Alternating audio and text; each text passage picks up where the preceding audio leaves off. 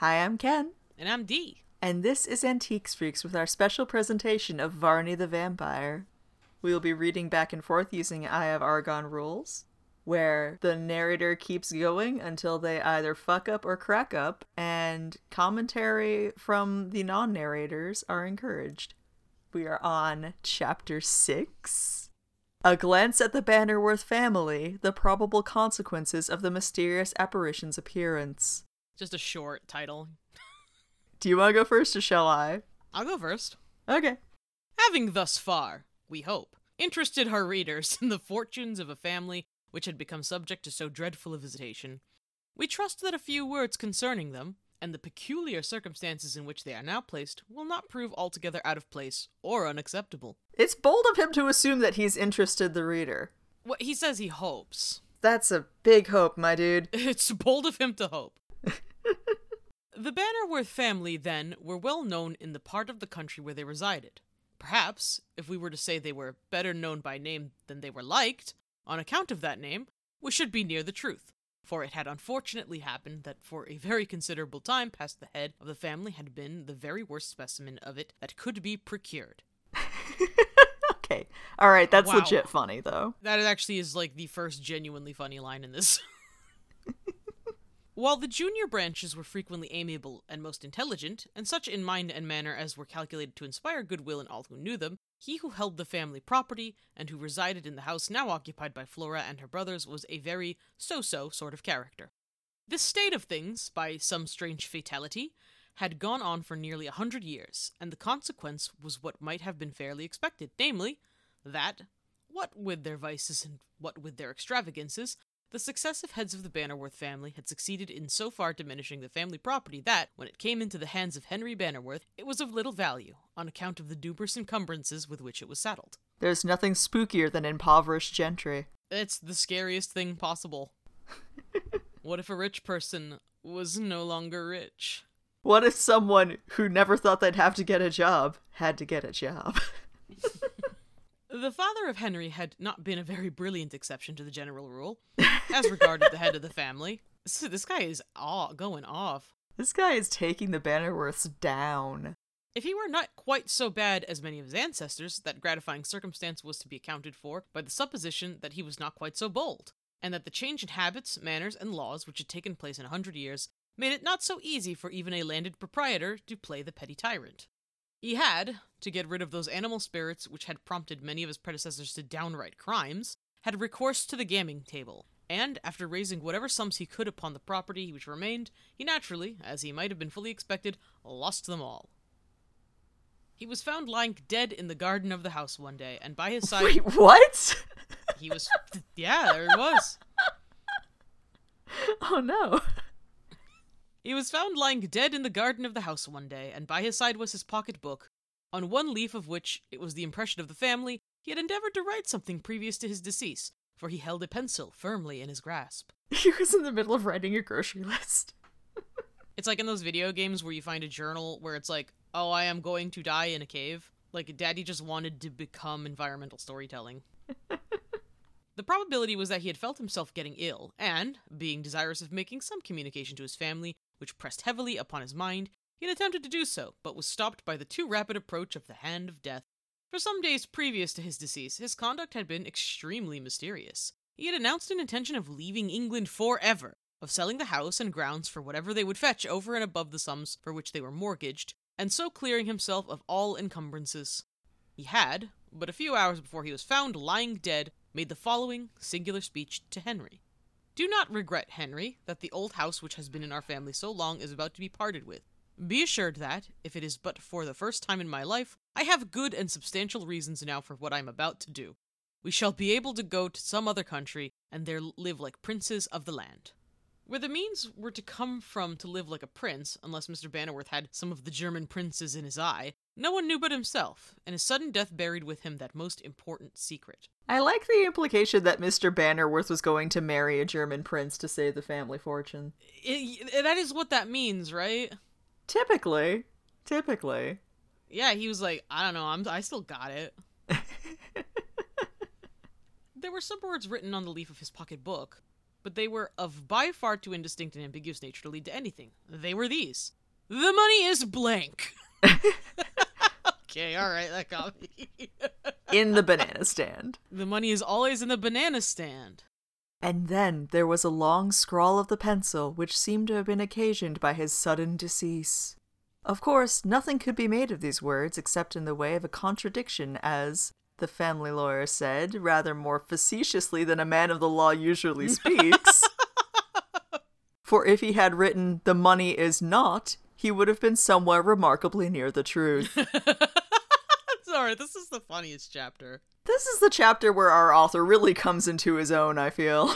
yeah, yeah seriously. However, with all his vices, he was regretted by his children, who chose rather to remember him in his best aspect than to dwell upon his faults. For the first time, then, within the memory of man, the head of the family of the Bannerworths was a gentleman, in every sense of the word. Brave, generous, highly educated, and full of many excellent and noble qualities, for such was Henry, whom we have introduced to our readers under such distressing circumstances. This reminds me very much of those old fanfic.net fanfics where every now and again the author would like bust in and start talking to the characters. Yeah, it's it's getting a little meta. I was thinking it's the feature in fan fictions where they introduce their self-insert and all the established characters talk about how wonderful they are for several thousand words. Oh, yeah, yeah. So like Henry has like raven black hair. And he's the kindest, most generous, most prettiest, most talented, and he's a great singer, and he plays the piano, and he plays the guitar, and he can paint pictures. Yeah. And he draws comic books, and he's a big mangaka who lives in a giant house in Tokyo. Yeah, yeah, and he he saw some preps and he stuck up his middle finger at them. Exactly. And now people said that the family property having been all dissipated and lost, there would take place a change, and that the Bannerworths would have to take some course of honorable industry for a livelihood, and that then they would be as much respected as they had been before detested and disliked. well, we do like a person who gets a job. I mean, I'd tell them to get the mill, but it burned down in that thunderstorm, so. yeah, well, so much for that. I don't know if there's much industry left in the county. that was everyone's job. Indeed, the position which Henry held now was a most precarious one, for one of the amazingly clever acts of his father had been to encumber the property with overwhelming claims, so that when Henry administered to the estate, it was doubted almost by his attorney if it were at all desirable to do so. Fucked up your house. An attachment, however, to the old house of his family had induced the young man to hold a possession of it as long as he could, despite any adverse circumstance which might eventually be connected with it. Rent out the mansion, move to a cottage on the property. Well, I mean, maybe Henry could have a German prince in his eye, you know? Also that, but like, Jane Austen could not have laid it out more clearly for you what you do in this situation. you rent out the big house and move into one of the eight other smaller houses that you own. but they're nobility, Ken. Ah. Some weeks, however, only after the decease of his father, and when he fairly held possession, a sudden and most unexpected offer came to him from a solicitor in London, of whom he knew nothing, to purchase the house and grounds for a client of his, who had instructed him to do so, but whom he did not mention. The offer made was a liberal one, and beyond the value of the place. The lawyer who had conducted Henry's affairs for him since his father's decease advised him by all means to take it, but after a consultation with his mother and sister and George, they all resolved to hold by their own house as long as they could, and consequently he refused the offer. Dumb asses. He was then asked to let the place and to name his own price for the occupation of it, but that he would not do. Oh, there's his answer to you, Ken. So the negotiation went off altogether, leaving only in the minds of the family much surprise at the exceeding eagerness of someone whom they knew not to get possession of the place on any terms. So they just like being poor, it seems. Seems like. I also feel like a small cottage where you know where everyone is at all times and you know whether or not any of the rooms are empty would be much easier to defend against a vampire rather than a giant mansion where like 90% of the rooms are unoccupied at any given time. Yeah, you would think. You'd think, and yet. There was another circumstance, perhaps, which materially aided in producing a strong feeling on the minds of the Bannerworths with regard to remaining where they were. That circumstance occurred thus. A relation of the family, who was now dead, and with whom had died all his means, had been in the habit, for the last half dozen years of his life, of sending a hundred pounds to Henry for the express purpose of enabling him and his brother George and his sister Flora to take a little continental or home tour in the autumn of the year. Okay. A more acceptable present, or for a more delightful purpose to young people, could not be found, and with the quiet, prudent habits of all three of them, they contrived to go far and to see much for the sum which was thus handsomely placed at their disposal. Wait, so they're poor, they get a bunch of money and they're like, "Fuck this. I'm I'm going to Portugal." In one of those excursions, when among the mountains of Italy, an adventure occurred which placed the life of Flora in imminent hazard. They were riding along a narrow mountain path, and, her horse slipping, she fell over the ledge of a precipice. Get fucked. Long live the king, Flora. In an instant, a young man, a stranger to the whole party, who was traveling in the vicinity, rushed to the spot, and by his knowledge and exertions they felt convinced her preservation was effected. He told her to lie quiet, he encouraged her to hope for immediate succor, and then, with much personal exertion and at immense risk to himself, he reached the ledge of the rock on which she lay, and then he supported her until the brothers had gone to a neighboring house, which, by the by, was two good English miles off, and got assistance. There came on, while they were gone, a terrific storm, and Flora felt that and Flora felt that but for him who was with her, she must have been hurled from the rock and perished in an abyss below, which was almost too deep for observation. Wow. A lot happening all in one day. They just left her with a stranger. Like, uh, there's a pretty good chance he was just gonna be like, haha, okay, now they're gone, and then stabbed her to death. You know, like they do in the Alps. Just like, oh, this is so convenient, they have no idea who I am. Anyway, bye, dead. Later. Suffice it to say that she was rescued, and he who had, by his intrepidity, done so much toward saving her, was loaded with the most sincere and heartfelt acknowledgments by the brother as well, and none money, as by herself. he frankly told them that his name was Holland. Uh, then they believed him, that he was traveling for amusement and instruction, and was by profession an artist. Of course. He traveled with them for some time, and it was not at all to be wondered, under the circumstances, that an attachment of the tenderest nature should spring up between him and the beautiful girl who felt that she owed this entire country her life. Mutual glances of affection were exchanged between them, and it was arranged that when he returned to England he should come at once as an honored guest to the house of the family of the Bannerworths. All this was settled satisfactorily with the full knowledge and acquiescence of the two brothers, who had taken a strange attachment to the young Charles Holland, who was indeed in every way likely to propitiate the good opinion of all who knew him. Henry explained to him exactly how they were situated, and told him that when he came he would find a welcome from all, except possibly his father, whose wayward temper he could not answer for. I thought that was going to be because he was dead. Young Holland stated that he was compelled to be away for a term of two years from certain family arrangements he had entered into, and that then he would return and hope to meet Flora unchanged, as he should be. Strange. It happened that this was the last of the continental excursions of the Bannerworths, for, before another year rolled round, the generous relative who had supplied them with the means of making such delightful trips was no more, and, likewise, the death of the father had occurred in the manner we have related, so that there was no chance, as had been anticipated and hoped for by Flora, of meeting Charles Holland on the continent again before his two years of absence from England should expire.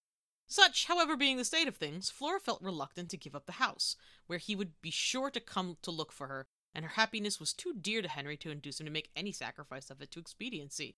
Therefore, it was that Bannerworth Hall, as it was sometimes called, was retained and fully intended to be retained at all events until Charles Holland made his appearance, and this wasn't insane at all. and his advice, for he was, by the young people, considered as one of the family, taken with regard to what was advisable to be done. With one exception, this was the state of affairs at the Hall, and that exception relates to Mr. Marchdale. Yeah, okay, who the fuck is this guy? Do we finally get to know? I think we do. He was a distant relation of Mrs. Bannerworth, and, in early life, had been sincerely and tenderly attached to her. She, however, with the want of steady reflection of a young girl, as she then was, had, as is generally the case among several admirers, chosen the very worst. That is, the man who treated her with the most indifference, and who paid her the least attention, was, of course, thought the most of, and she gave her hand to him. Women, am I right? nice guys finish last. Where? That man was Mr. Bannerworth. Thank you, I figured that out. That man was Mr. Bannerworth. But future experience had made her thoroughly awake to her former error, and, but for the love she bore her children, who were certainly all that a mother's heart could wish, she would often have deeply regretted the infatuation which had induced her to bestow her hand in the quarter she had done so. About a month after the decease of Mr. Bannerworth, there came one to the hall who desired to see the widow. That one was Mr. Marchdale. One month? Yeah, he didn't Damn. he didn't really wait. Oh my god. He's clapping, he's like, get it over with.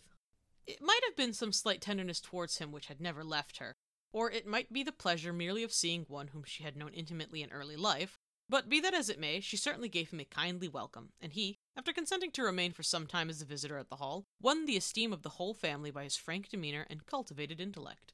He had travelled much and seen much, and he had turned to good account all he had seen, so that not only was Mr. Marchdale a man of sterling sound sense, but he was a most entertaining companion. Sources needed. Yeah. His intimate knowledge of many things, concerning which they knew little or nothing, his accurate modes of thought, and a quiet, gentlemanly demeanor, such as is rarely to be met with, combined to make him esteemed by the Bannerworths. He had a small independence of his own, and being completely alone in the world, for he had neither wife nor child, Marchdale owned that he felt a pleasure in residing with the Bannerworths. Of course, he could not, in decent terms, so far offend them as to offer to pay for his subsistence, but he took good care that they should really be no losers by having him as an inmate, a matter which he could easily arrange by a little presents of one kind and another. All of which he managed should be such as were not only ornamental, but actually spared his kind entertainers some positive expense which otherwise they must have gone to. Whether or not this amiable piece of maneuvering was seen through the Bannerworths, it is not our purpose to inquire. If it was seen through, it could not lower him in their esteem, for it was probably just what they themselves would have felt a pleasure in doing under similar circumstances, and if they did not observe it, Mr. Marchdale would probably be all the better pleased. Such, then, may be considered by our readers as a brief outline of the state of affairs among the Bannerworths. A state which was pregnant with changes, and which changes were now likely to be rapid and conclusive. How far the feelings of the family towards the ancient house of their race would be altered by the appearance at it of so fearful a visitor as a vampire, we will not stop to inquire, inasmuch as such feelings will develop themselves as we proceed. Wow. Thank you for outlining the entire story, sir. You will be reading the book. That the visitation had produced a serious effect upon all the household was sufficiently evident, as well among the educated as among the ignorant. On the second morning, Henry received notice to quit his service from the three servants he with difficulty had contrived to keep at the hall. The reason why he received such notice he knew well enough, and therefore he did not trouble himself to argue about a superstition to which he felt now himself almost compelled to give way. For how could he say there was no such thing as a vampire when he had, with his own eyes, had the most abundant evidence of the terrible fact? I do appreciate that the servants at least are getting out. The servants are just like, I this has been such a fucking clown car and I'm getting out. They're keeping the house just so this chick can meet a dude, which is like in and of itself extremely insane.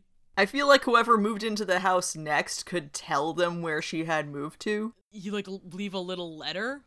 Yeah, you have letters. You get several mail deliveries per day. No, they've got this like they've got this like fucking Mr. Bean logic. Like, no, we have to be in this exact house or he'll never find her. He calmly paid the servants and allowed them to leave him at once without at all entering into the matter, and, for the time being, some men were procured who, however, came evidently with fear and trembling, and probably only took the place on account of not being able to procure any other. The comfort of the household was likely to be completely put an end to, and reasons now for leaving the hall appeared to be most rapidly accumulating. The end. The end. Yeah, sounds like they should have left the house like years ago. I can't believe they were just like, I'm gonna give you a fucking million dollars. I'm gonna give you a million dollars. I'm just gonna take this house. All right, uh, that's fine. We're just gonna take this house. And he's like, No, my sister's waiting for a boy. I also feel like with those million dollars, they could have gone to Europe and met up with him. There's also the fact that after they didn't sell it, you know, this person's like, "All right, will you rent it to me?" And they were like, "No." And it's like, "What? Uh, you have means of communic like you didn't even have to leave the town. No, just get another house in town. You could just stay in the town." Oh my god, these people. If this is their level of problem solving that they're working with, I can kind of see how they lost all of their money. I can kind of see how they're all going to get slaughtered by a vampire. Can't wait. I mean, has anything changed in rich people though? No.